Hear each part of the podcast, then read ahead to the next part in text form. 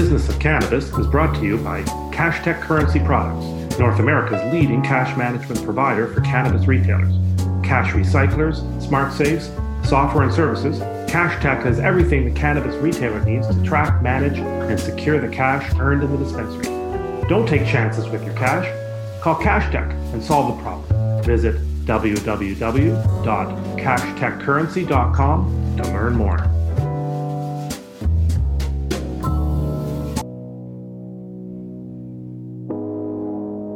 You're listening to Hayes Radio Network, Cannabis Lifestyle Radio.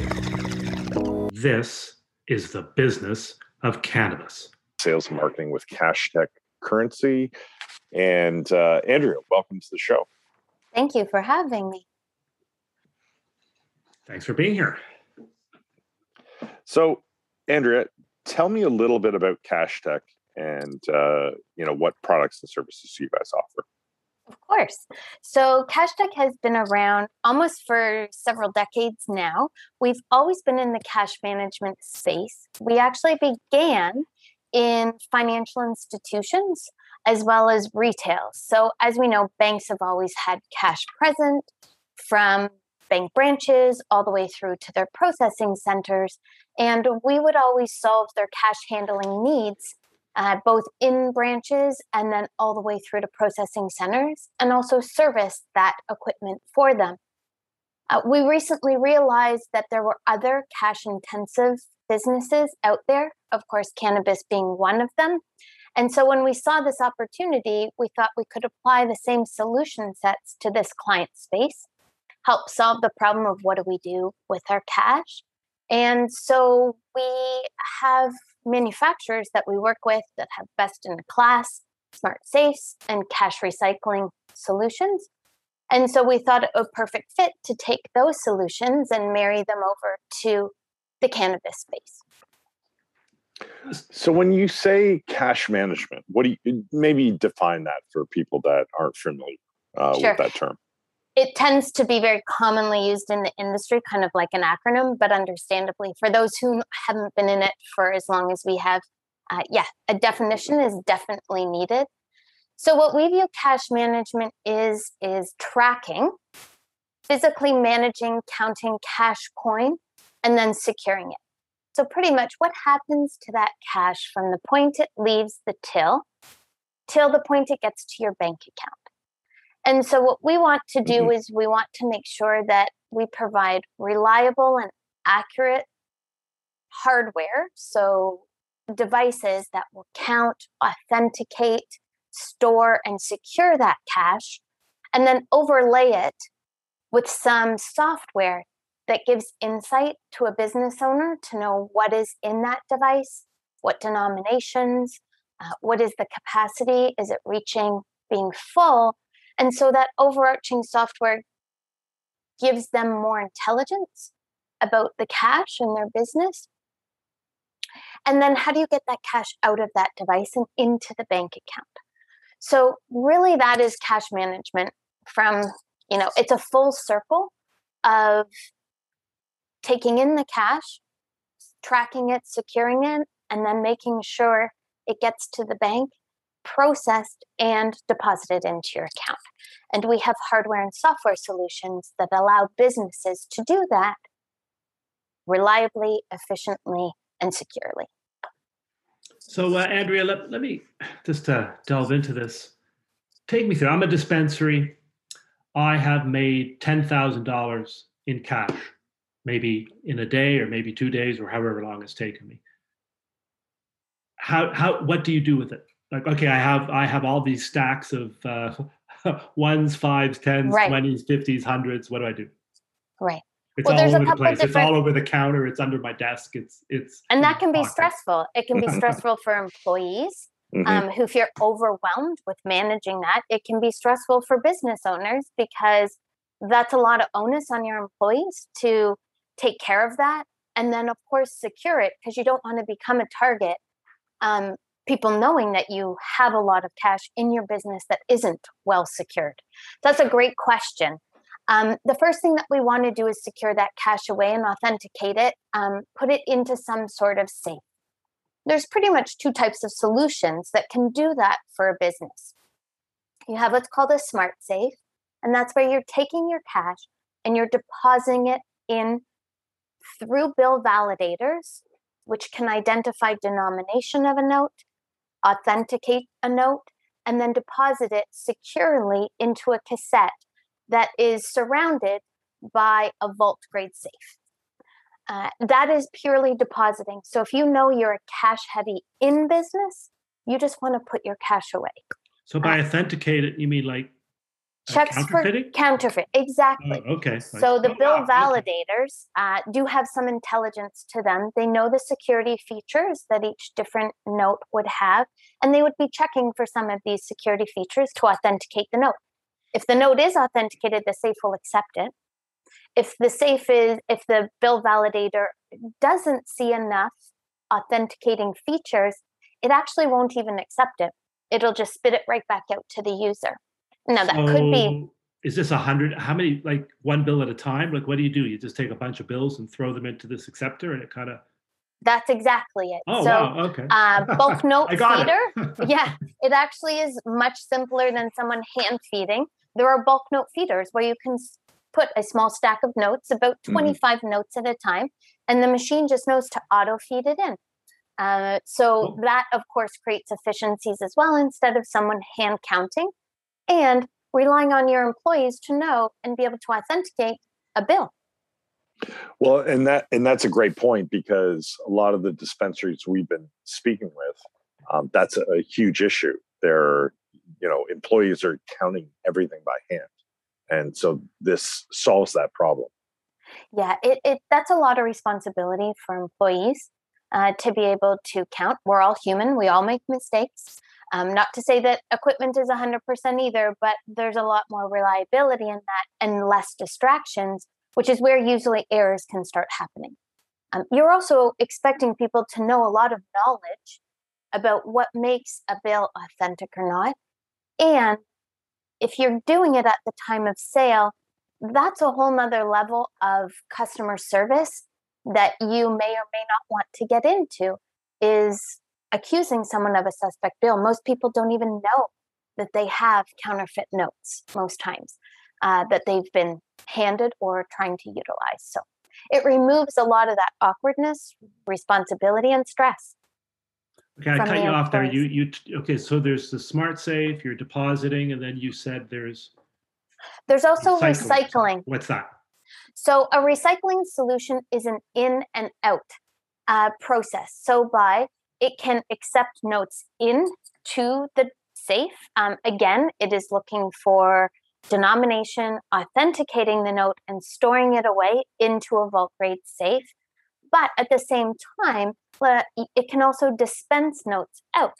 So, a great application for this is at the beginning of your day, you could actually have the unit dispense a float for your employees. Again, removing that physical work uh, that they would have to do to count out and prepare their tills. Or this could be done by a manager in a back office as well.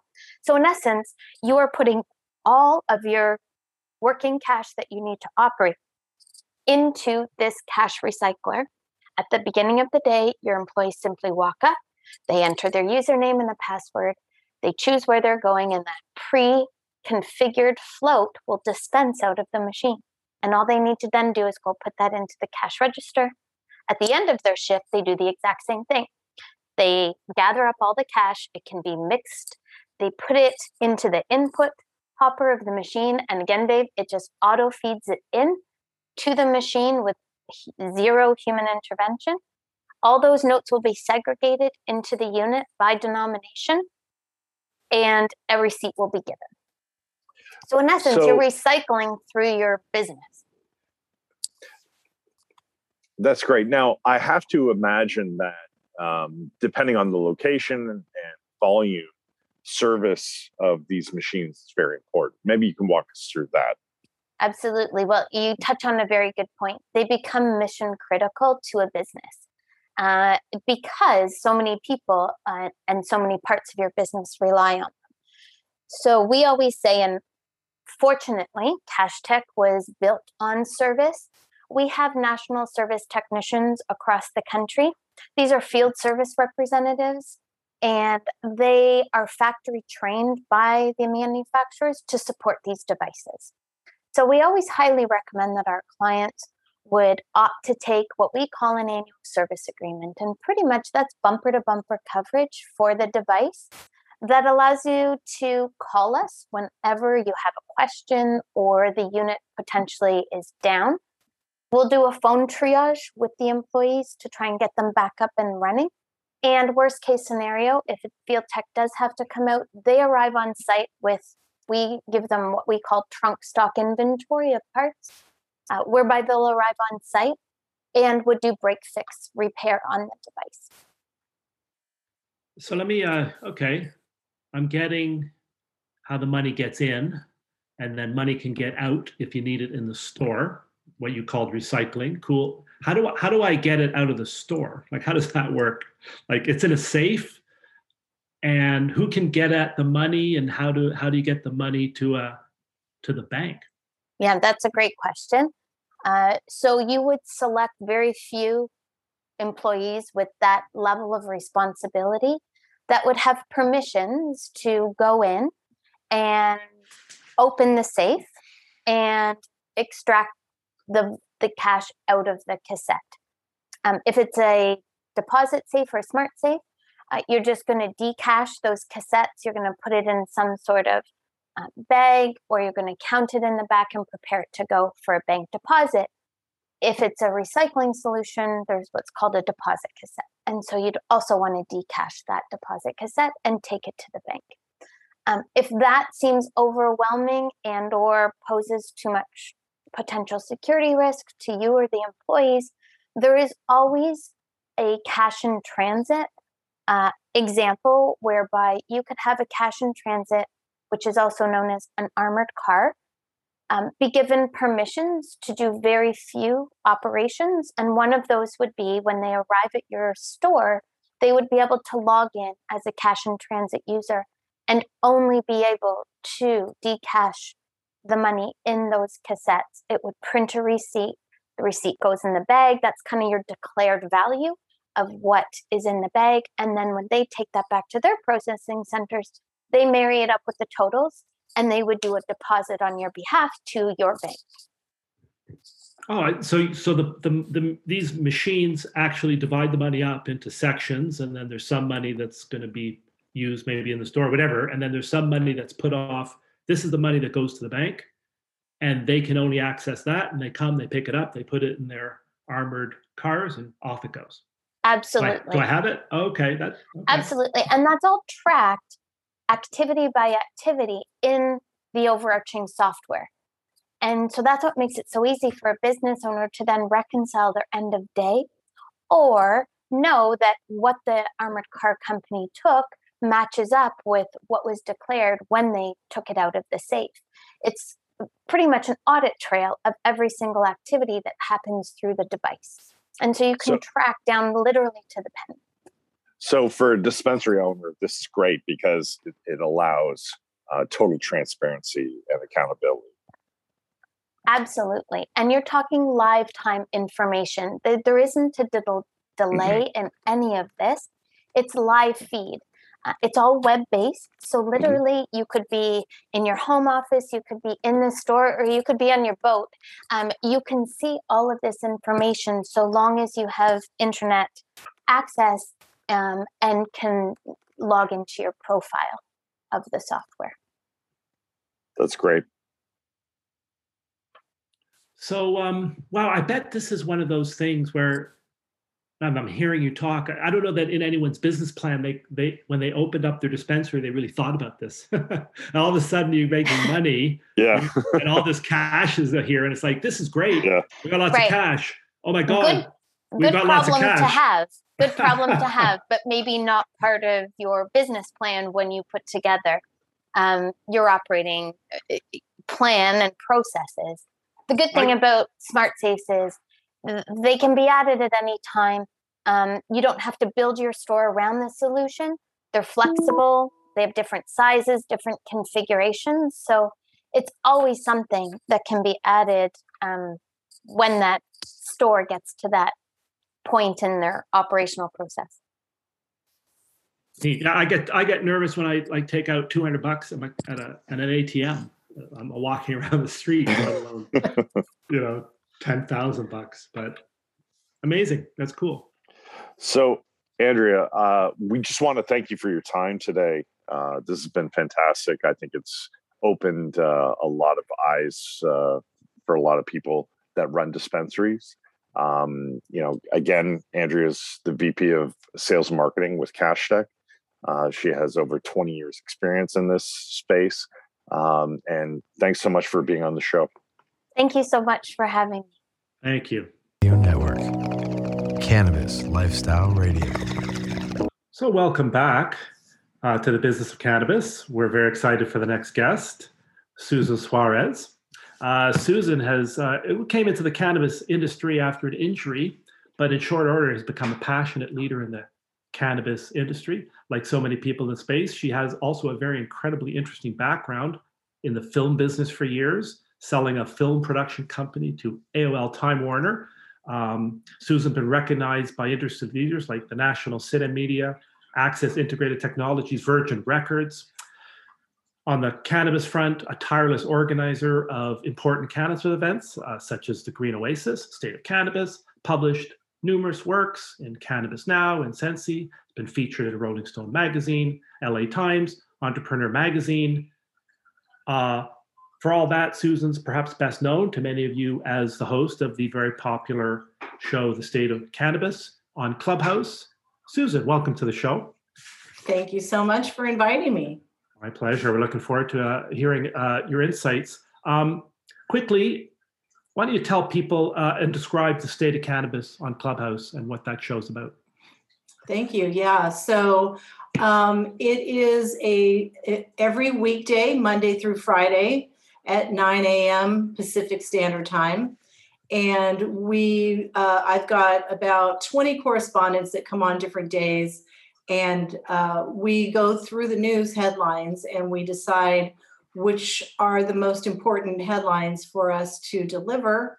And we deliver those headlines in four, each correspondent has four minutes and 20 seconds to deliver their headline, give their analysis, and open it up for conversation. And we uh, encourage the audience to raise their hand. So it's really uh, quite interesting because we'll do, like, for example, today we had a story about uh, Metrc and Oklahoma. They are somebody suing uh, Metrc and uh, it has uh, hmm. national implications and we had somebody in the audience that was involved in it. So we got to hear directly from somebody that was working on it. So it's it's a Amazing. really interesting way to get your cannabis news.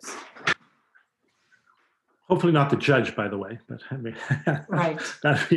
yeah i'm a frequent listener as well. I love i love the show. So um, but let's let's broaden the horizon a bit. Take us on a quick tour sort of in the US on what you see as the most interesting issues uh, involving cannabis? Um, well, I'm not really in the industry. I'm an educator, so I I'm kind of like Switzerland, and I I have a different view than people that are in the industry, and um, they will say banking and 280e is the most uh, hmm. interesting, the, the the biggest issue on their minds uh, for me it's it's social equity and um, you know because the drug war has been so bad for people of color and um, you know now people now uh, different elected officials are starting to get that it's important. Uh, that was a struggle.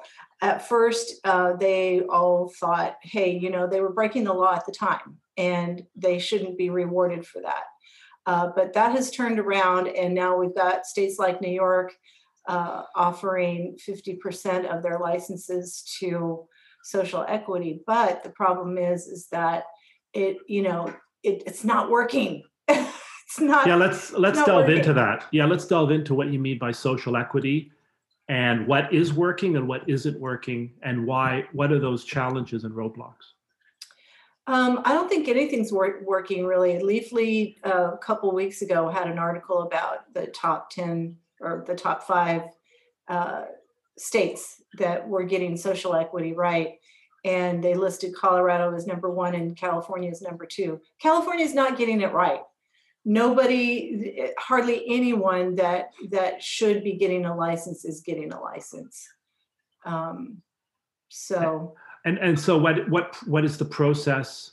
Just like I mean, a lot of people won't really have a deep understanding of of that legal process. So take us through a bit of that process and and how it's excluding some people.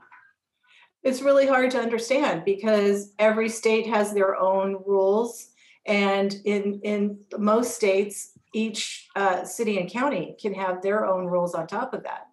So it's it's really really hard to understand. And um, some places like let's see. Uh, Long Beach originally you had to have uh, property. Most most uh, jurisdictions you have to have property secured before you can uh, get a license, get approved for one. For example, I, I think uh, in LA, they some people have been sitting on properties, paying rent on properties for over two years, waiting in line to get a social equity license. Who can afford that?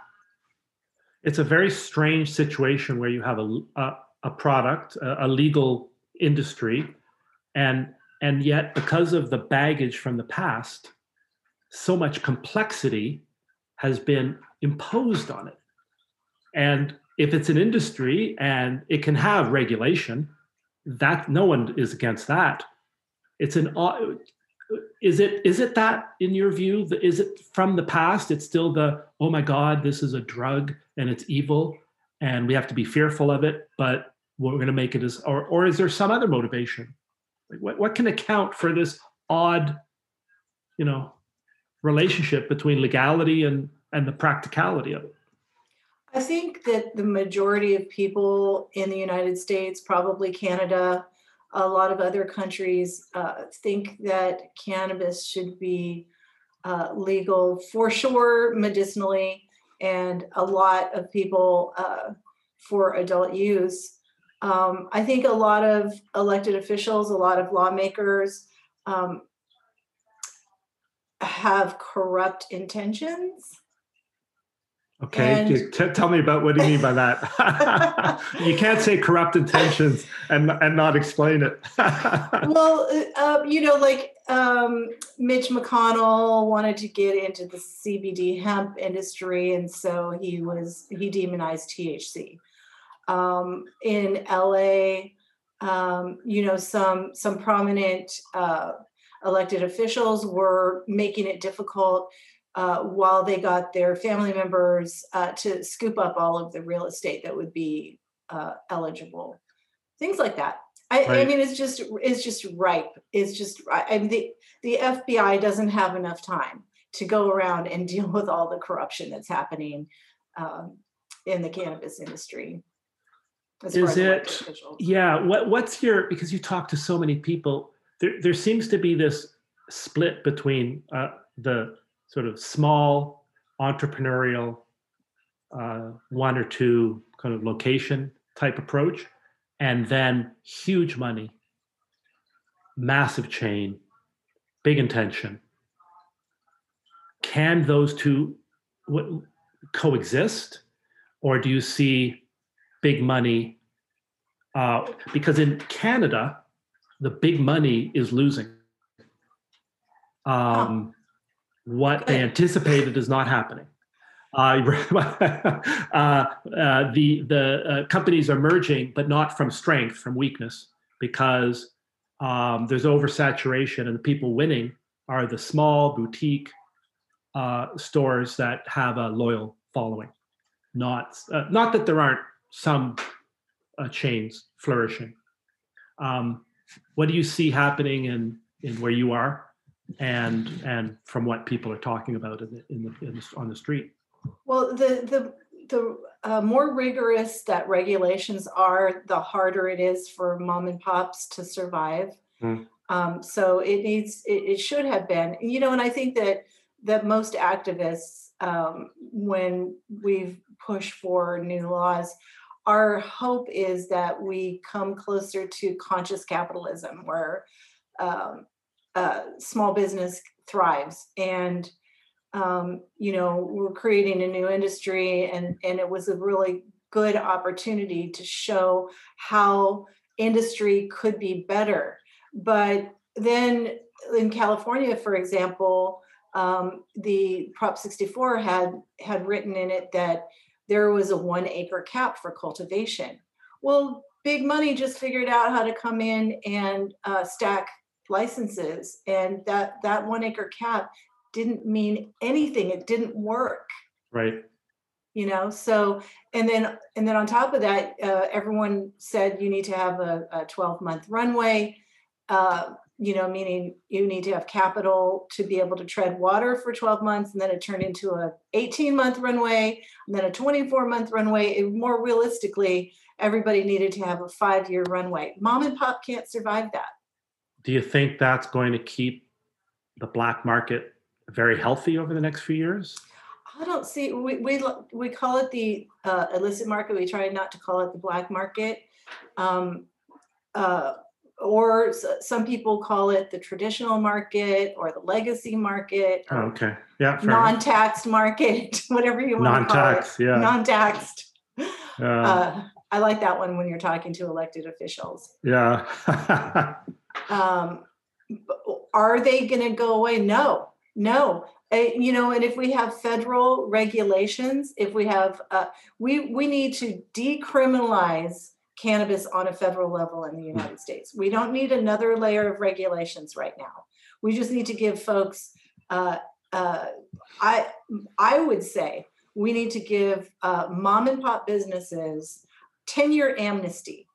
You know, you got 10 years to get up and going and then we're going to start regulating you um, otherwise you know the, the industry cannot survive another layer of taxation they're talking about between 15 and 20 percent 25 percent on a federal level where we're already in california the end consumer is paying upwards of 40 percent in taxes how how can you comp- compete with the right. uh, non non-taxed right. market yeah, it seems like the opposite the opposite to what you want, and yet that's the situation. Um, yeah. Let's switch gears a little bit. Tell just to because I'm very interested. Tell me a bit about some of the events you're running. Um, hopefully, that are starting up again um, as we come out of this. Um, just to to uh, to let some people know what's coming on. What's coming on? I'm. I was getting ready to sign a contract for a venue for an event in November. And then the Delta variant started making me really nervous. So I have not signed. Okay. I haven't signed yet. Brutal. So right I know now, it's so frustrating. Like, yeah, because um, you know, my dates were November 4th and 5th, and I think we'll be okay. I probably will do it. But uh, November 5th is the 25th anniversary of the passage of Prop 215, which was the very first uh, medical or the very first yeah uh, medical legislation. So it's a big deal it's a big day it needs to be celebrated. We we need to look uh, back at what took place over the last 25 years what were the milestones um, you know how do we do? Um, and then we need to look forward to the next 25 years. Um, so it's it's a really important thing and and uh, you know there's nothing like an in-person event you know? Right. But we have to stay safe so I, i'm not sure where i'm going to go. Well just quickly last um, what's coming up for clubhouse? Or any just um, any new uh, events coming up on that? What's what do you have planned over the next you know uh, i months? would I would love to talk about Clubhouse for cannabis because, um, you know, I got in Clubhouse in December and I I, I spent the first three weeks, I spent 90 hours a week in Clubhouse. And I did a lot of research. I went into all the different rooms. I, I went into moderator rooms. I went into navigating Clubhouse rooms, uh, wanted to see what was going on creatively. And I found this room. Um, first of all, I think uh, Clubhouse is super important for the cannabis industry because they're super cannabis friendly. Mm-hmm. It's a home for cannabis. Uh, we can talk about whatever we want. You know, you could have a store in there. You could talk Right. about prices and everything. Um, and then I found this uh, news, news, news room that's every day, first thing in the morning. And the the guy that started it is friends with the founder of Clubhouse. He's an early investor. He's really smart. And I saw what he was doing, and I told him that I wanted to do a spinoff room. Um, he invited me to the stage because I had cannabis in my my profile picture, and I delivered an article. And now I'm their cannabis correspondent, and I'm doing their sound too. Uh, but you know, he's really smart, and and he I, I see that um, this is a really clubhouse is a really great place for for news because it's it's more authentic it's coming from real people and there's no agenda well i mean there might be an agenda but there's not you know there's not advertisers and um, so we're getting we're getting real news and it's it's uh, it's a nice i haven't watched uh, cable news since i found clubhouse news Yes, I know it can be a bit addictive. Sometimes I have to give myself a penalty. You know, you're not allowed to listen for three days. Why It don't you go out? Why don't you go outside and and see what the sun looks like and see if it's still there? yeah that's why that's why i promised my listeners we're going to deliver it to you in 60 minutes and we end right at 10 o'clock i'm very strict about that Well, I, I want to thank you very much for coming. Uh, I recommend the state of cannabis to anyone who's interested in the cannabis industry, either as a, uh, a user of the product, on the retail side, the business side, the politics of it. It's uh, really, really great. Thank Um, you Thank you very much for coming, and uh, we hope you have have you on the show again. thank you so much david You take care. you too You're listening to Hayes Radio Network, Cannabis Lifestyle Radio. So, welcome back. Uh, we're excited about our next guest. Uh, we have Brandon Zimmer from Planet 13 Las Vegas. Um, I don't know anyone in the business who hasn't heard about probably Planet 13, um, billed as the largest dispensary in the world. I uh, haven't been there myself to measure, but I'm going to take their word for it. Uh, plans to expand across North America, uh, one of the most exciting concepts in the industry.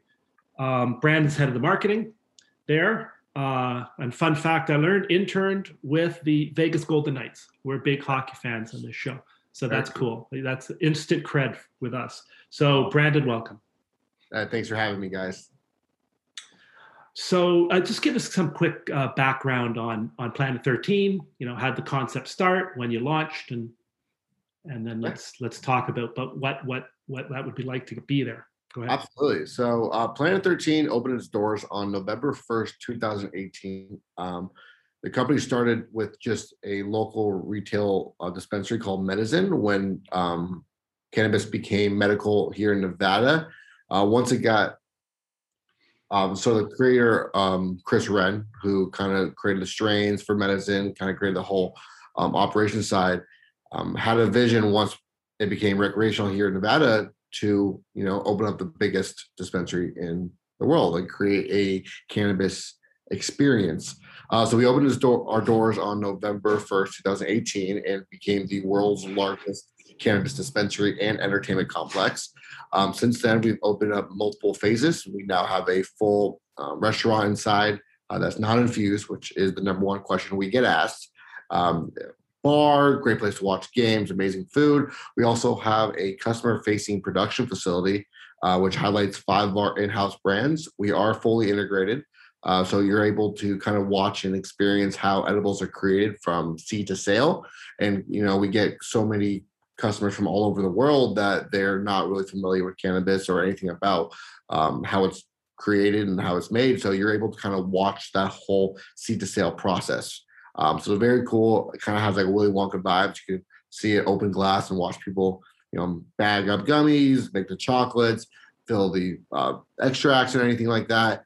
Um, we also have some awesome photo moments. Um, we have a iconic Planet 13 retro van that is a uh, great eye catcher as soon as you walk into the uh, Grand Hall, uh, as well as full on six interactive um, digital experiences um, for the digital touchscreen on the floor when you walk in, the LED lotus flowers on the roof, um, the 3D mapping on the ceiling, the aerial orb show that's displayed every hour on the hour. That's five drones synchronized by music and color that fly over the dispensary to kind of give everyone a visual show.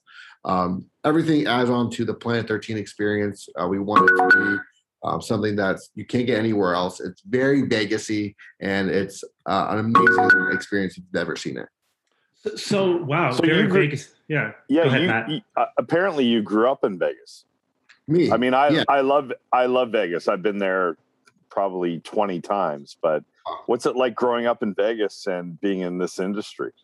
Um, so growing up in Vegas is, is spectacular. You know, we're able, I'm able to experience so much. Uh, you know, it's such a great city, and now becoming a sports town.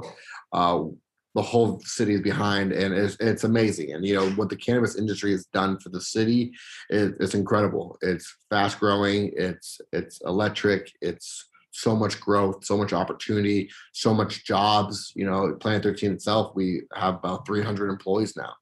Um, you know, so it, we're Wow, able to that's really incredible. the economy. You know, we went through a great um, hiring frenzy during uh, the post pandemic. You know, so we're we're always you know, we're always trying to get to the top. You know, and and really give everyone the same equal opportunity. And I think that Vegas makes the most sense to do it. That's great. So could um you just to pick up on you just said a lot like I I, can go there and watch Uh, a I can go there and watch a game then. I could just go watch a football game and chill out, have a beer. Are you li- Yeah. like your licensed alcohol? Yeah, yeah. So I- we are a um, um, we are a full entertainment complex, and what that means is, you know, you walk into the complex. You do not need to be 21. You can go in, enjoy everything that it has to offer. You can enjoy the restaurant, the bar area, anything and everything. Um, and what we're able to do is to the right is the actual dispensary itself, where you have to be 21. You get your ID check to get in. Um, so this kind of creates an environment where families can go, the families can get a nice bite to eat.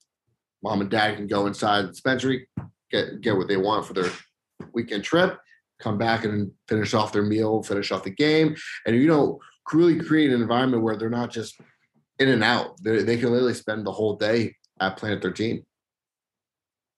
Can you gamble there? Yeah, is it No, no, no, no, no, none of that. The uh, gaming board. Yeah, I was Just going to say perfect. the gaming li- the gaming licenses are are a little strict around that. I'm sure. so it's it's great, but it's not quite perfect yet. Yeah, exactly. There's still some things to add on to. yeah, room for growth. Mhm. Um, so tell me a bit about the brands you're developing.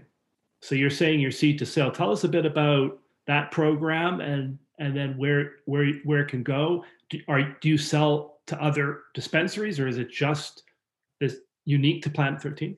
Yeah, so uh, like I said, we have five in-house brands. We have Medizin Flower, which we also have our Medizin dispensary, so mom and pop shop, uh, boutique dispensary, local.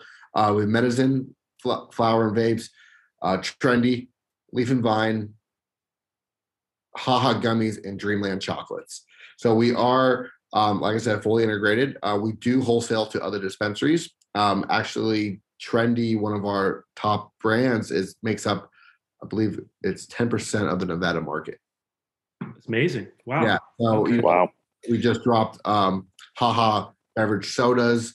Uh, we just dropped unique Dreamland uh, cereal bars. So we're always, you know, with how big we are, you know, first thing they they look into is they see the huge names, the Dreamland, the haha. They're immediately intrigued, and first thing that they ask about really.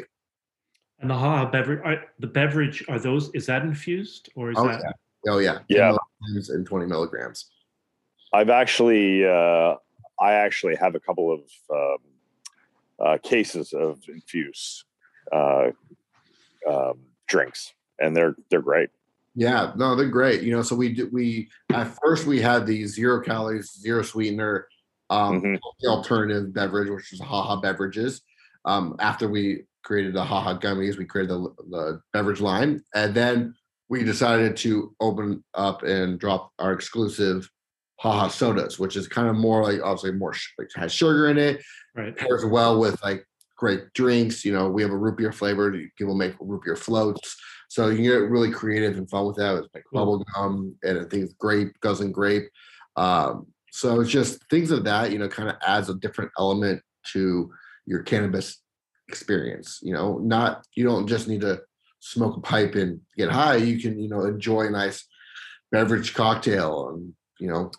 I think that's the big the the big thing that um, a lot of people that aren't necessarily aware of is that you know they they'll have no problem having a cocktail, but they you know don't necessarily look the same way at uh, cannabis product. Can you speak to that a little bit? So, uh, what what do you mean by that exactly? Well, I, I- think that you know because cannabis has been frowned upon for so long, um, you know, and something like having a, a, a cocktail at five o'clock is so normalized. Mm-hmm. Um, I think you know in five ten years, and and maybe that's the question. In five ten years, do you do you see this as something that is going to be you know a little bit more normal in the U.S.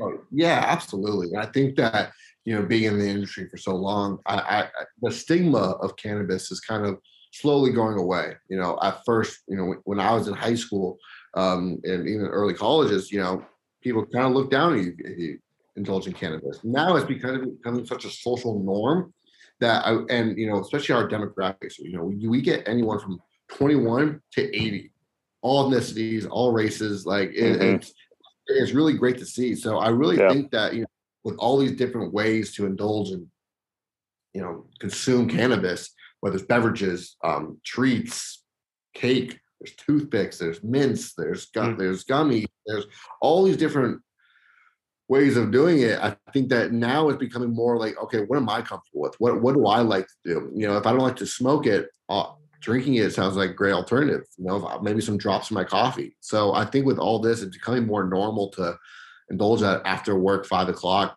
You know, rip, rip a joint, rip rip a Yeah. drink. Think Brandon, let me let me ask. This is uh, slightly changing the topic because you're in the entertainment capital of the world.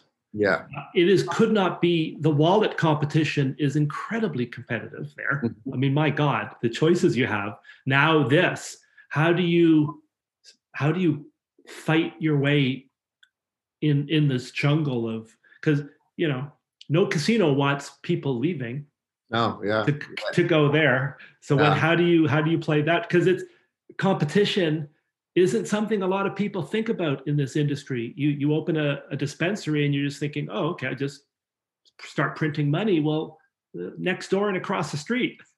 yeah. And we actually do have a dispensary across the street. Oh, Uh, really? okay. yeah, very likely. Um, Wow. So you know what what we're able to do is you know our whole mission is you know we're a cannabis destination. You know we're not just a retail buy buy and leave. So you know with you know all these people around the world that one sometimes their countries you know are very serious with cannabis. You know sometimes their states are very serious with cannabis. Now they're walking to an Apple store like environment where you know it's open you're able to walk and see how everything's made we're really created a destination with interactive experiences that people want to go and see for, the, for themselves like where we're at in this prohibition type life living cannabis Yeah, so I, I think to answer your question best is you know we are a experience unlike anything you can get anywhere around the world you know nowhere has a interactive elements and experience like we do So, are you seeing a lot of people, like international people, coming there uh, as as a destination? Oh yeah, we get people from all over the world. You know, I, I had a uh, funny. I had an interview from this two people with from Thailand. I gave a. They have this YouTube series, and you know, hmm that's a very very big federal offense. So they've never Yeah. even seen anything like this. And when when they walk into the store, their jaws drop. They're like, I, we can't. They can't believe that anything like this exists. So that's kind of why we created this. That's you the know, whole town. That's Vegas. Yeah, I was going to say that's Vegas in, ge- in general, but Yeah, exactly. So especially out of like cannabis in there, you know. So everything we do is educational. You know, mm. whether you know our when we hire our bud tenders, what they're called, our salesmen, they have to go through like a two weeks training course. Any brand that wants to get sold in our store has to go through a training course with all of our staff. So everyone is educated. Everyone knows what they're talking about. So when you come into the store and be like, "Hey, this is what I'm, what I'm afraid of. This is what I want to feel. This is what my weekend plans are," we're trained to tell you, "Okay, this is where I think that you should go. This is the experience I think that you're going to get from this." And it creates this environment where they feel safe and they feel like they can ask these questions and not feel harassed. That's a you Well, I anticipated think that- question, yeah. Yeah. Yeah. I was going to say that's like a a really important part of that because I think a lot of for a lot of people this is a very new experience and they're you know they're looking to be educated Oh yeah. and it sounds like you know your uh your operation that's what it's focused on Mhm. Yeah. It's an interesting industry. I mean, when you walk in to buy a car, I don't have to teach you what a car is, but you're going to get a lot of curious people going like, you know, uh, yeah, I've, I guess I've used the product before, but it's a lot. It's it's pretty cool. Yeah. So that it, it, it you know, and I think a lot of other the people listening, you know, other it, they can bring a lot of that to their own operations. You don't have to have an entertainment complex. Your dispensary doesn't have to be behind closed doors in some you know dark, seedy, No. horrible experience. Why not make it a great experience? it could be at the front of the mgm Last question. Let me let me just ask you. Um, Yeah. uh, so what what's in the future for? Is this a, a Vegas concept? I know on your you know, are you guys planning to open up in other places? Um, what what's what's in the works for? So on July 1st, opened up the uh, second biggest dispensary in the world and the biggest in California in Orange County in Santa Oh. Ana, California. So oh that's, wow that's our second biggest. Um, and congrats Thank you. So the idea is to, you know, be the big retailer in, uh, in, in these major cities, you know. And you have to keep going. This is the third biggest. This is the fourth Yeah, biggest. course This it is, is. Uh, wait a second. The Vegas is now the second biggest. It's Yeah, like what's going on? So, you know, we still have our flagship Vegas, you know, and that is our core. That is what our foundation is. And, you know, as we open up to all these new markets, you know, we will see where the trends coming in and what we need to improve on and, you know, constantly get better. And the idea is to be you know, the biggest retailer. You know, um, so you guys know, so we are on phase three in Vegas right now, where um, we have currently have 40 registers. We're doubling our sales floor size. We're gonna add 40 more registers. wow So you know, that's crazy of that nature where we're constantly seeing where trends are going. We're constantly getting better. Opening up a full retail store. Uh, cannabis consumption just got approved in Nevada, so we'll slowly tap into that, and you know, just kind of dominate the um, cannabis space in that. There is zero Well- chance I'm not getting there. Like I was gonna say, like, you know I, I I think that uh, once the borders open up fully uh, dave and i are going to be there to Yeah. um, to you know make sure your operation uh, runs Yeah, smoothly gentlemen, it's time to go home. Yeah, Yeah. yeah. it's like oh, well we live here now yeah. So go away, Brandon. Thanks very much for this. This is great. This sounds like an amazing place, and I uh, I know everyone. I'm sure everyone. It's a. I can hear. I can understand why it is a destination because you created Yeah. something interesting, but it's also something for the rest of the industry to take notice of and and be inspired by, which is kind of cool too. I appreciate you guys. Thank you so Yeah, much. Thank sure. you very much. thanks Okay. brandon course, Thank you guys have a great rest of your day. yep thank you you as well Well, that's our show for today. I'd like to thank our guests for coming on and sharing their insights and invite you to tune in next week when once again we'll be talking to the movers and shakers in the world of cannabis, uh, keeping you up to date with what's happening in one of the most dynamic retail industries in North America. So until next week, be well. And this has been the business of cannabis.